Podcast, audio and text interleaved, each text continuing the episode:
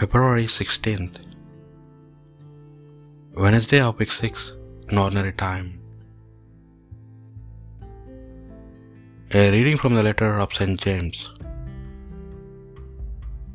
Remember this, my dear brothers. Be quick to listen, but slow to speak, and slow to rouse your temper. God's righteousness is never served by man's anger. So do away with all the impurities and bad habits that are still left in you. Accept and submit to the word which has been planted in you and can save your souls.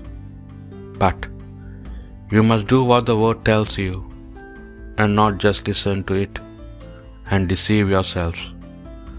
To listen to the word and not obey is like looking at your own features in a mirror and then, after a quick look, going off and immediately forgetting what he looked like.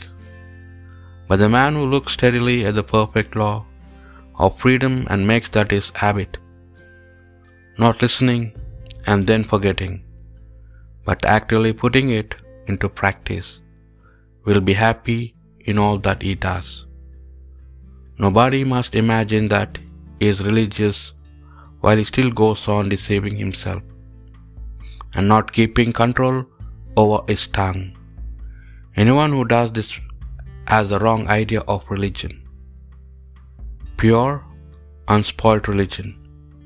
In the eyes of God, our Father is this coming to the help of orphans and widows when they need it, and keeping oneself uncontaminated by the world. The word of the Lord. The just will live in the presence of the Lord. Lord, who shall dwell on your holy mountain? He who walks without fault, he who acts with justice, and speaks the truth from his heart. He who does not slander with his tongue. The just will live in the presence of the Lord. He who does no wrong to his brother, who casts no slur on his neighbor, who owes the godless in disdain, but honors those who fear the Lord. The just will live in the presence of the Lord. He who keeps his pledge, come what may, who takes no interest on a loan, and accepts no bribes against the innocent. Such a man will stand firm forever. The just will live in the presence of the Lord. A reading from the Holy Gospel according to St. Mark. Jesus said his disciples came to Bethsaida, and some people brought to him a blind man whom they begged him to touch. He took the blind man by the hand and led him outside the village.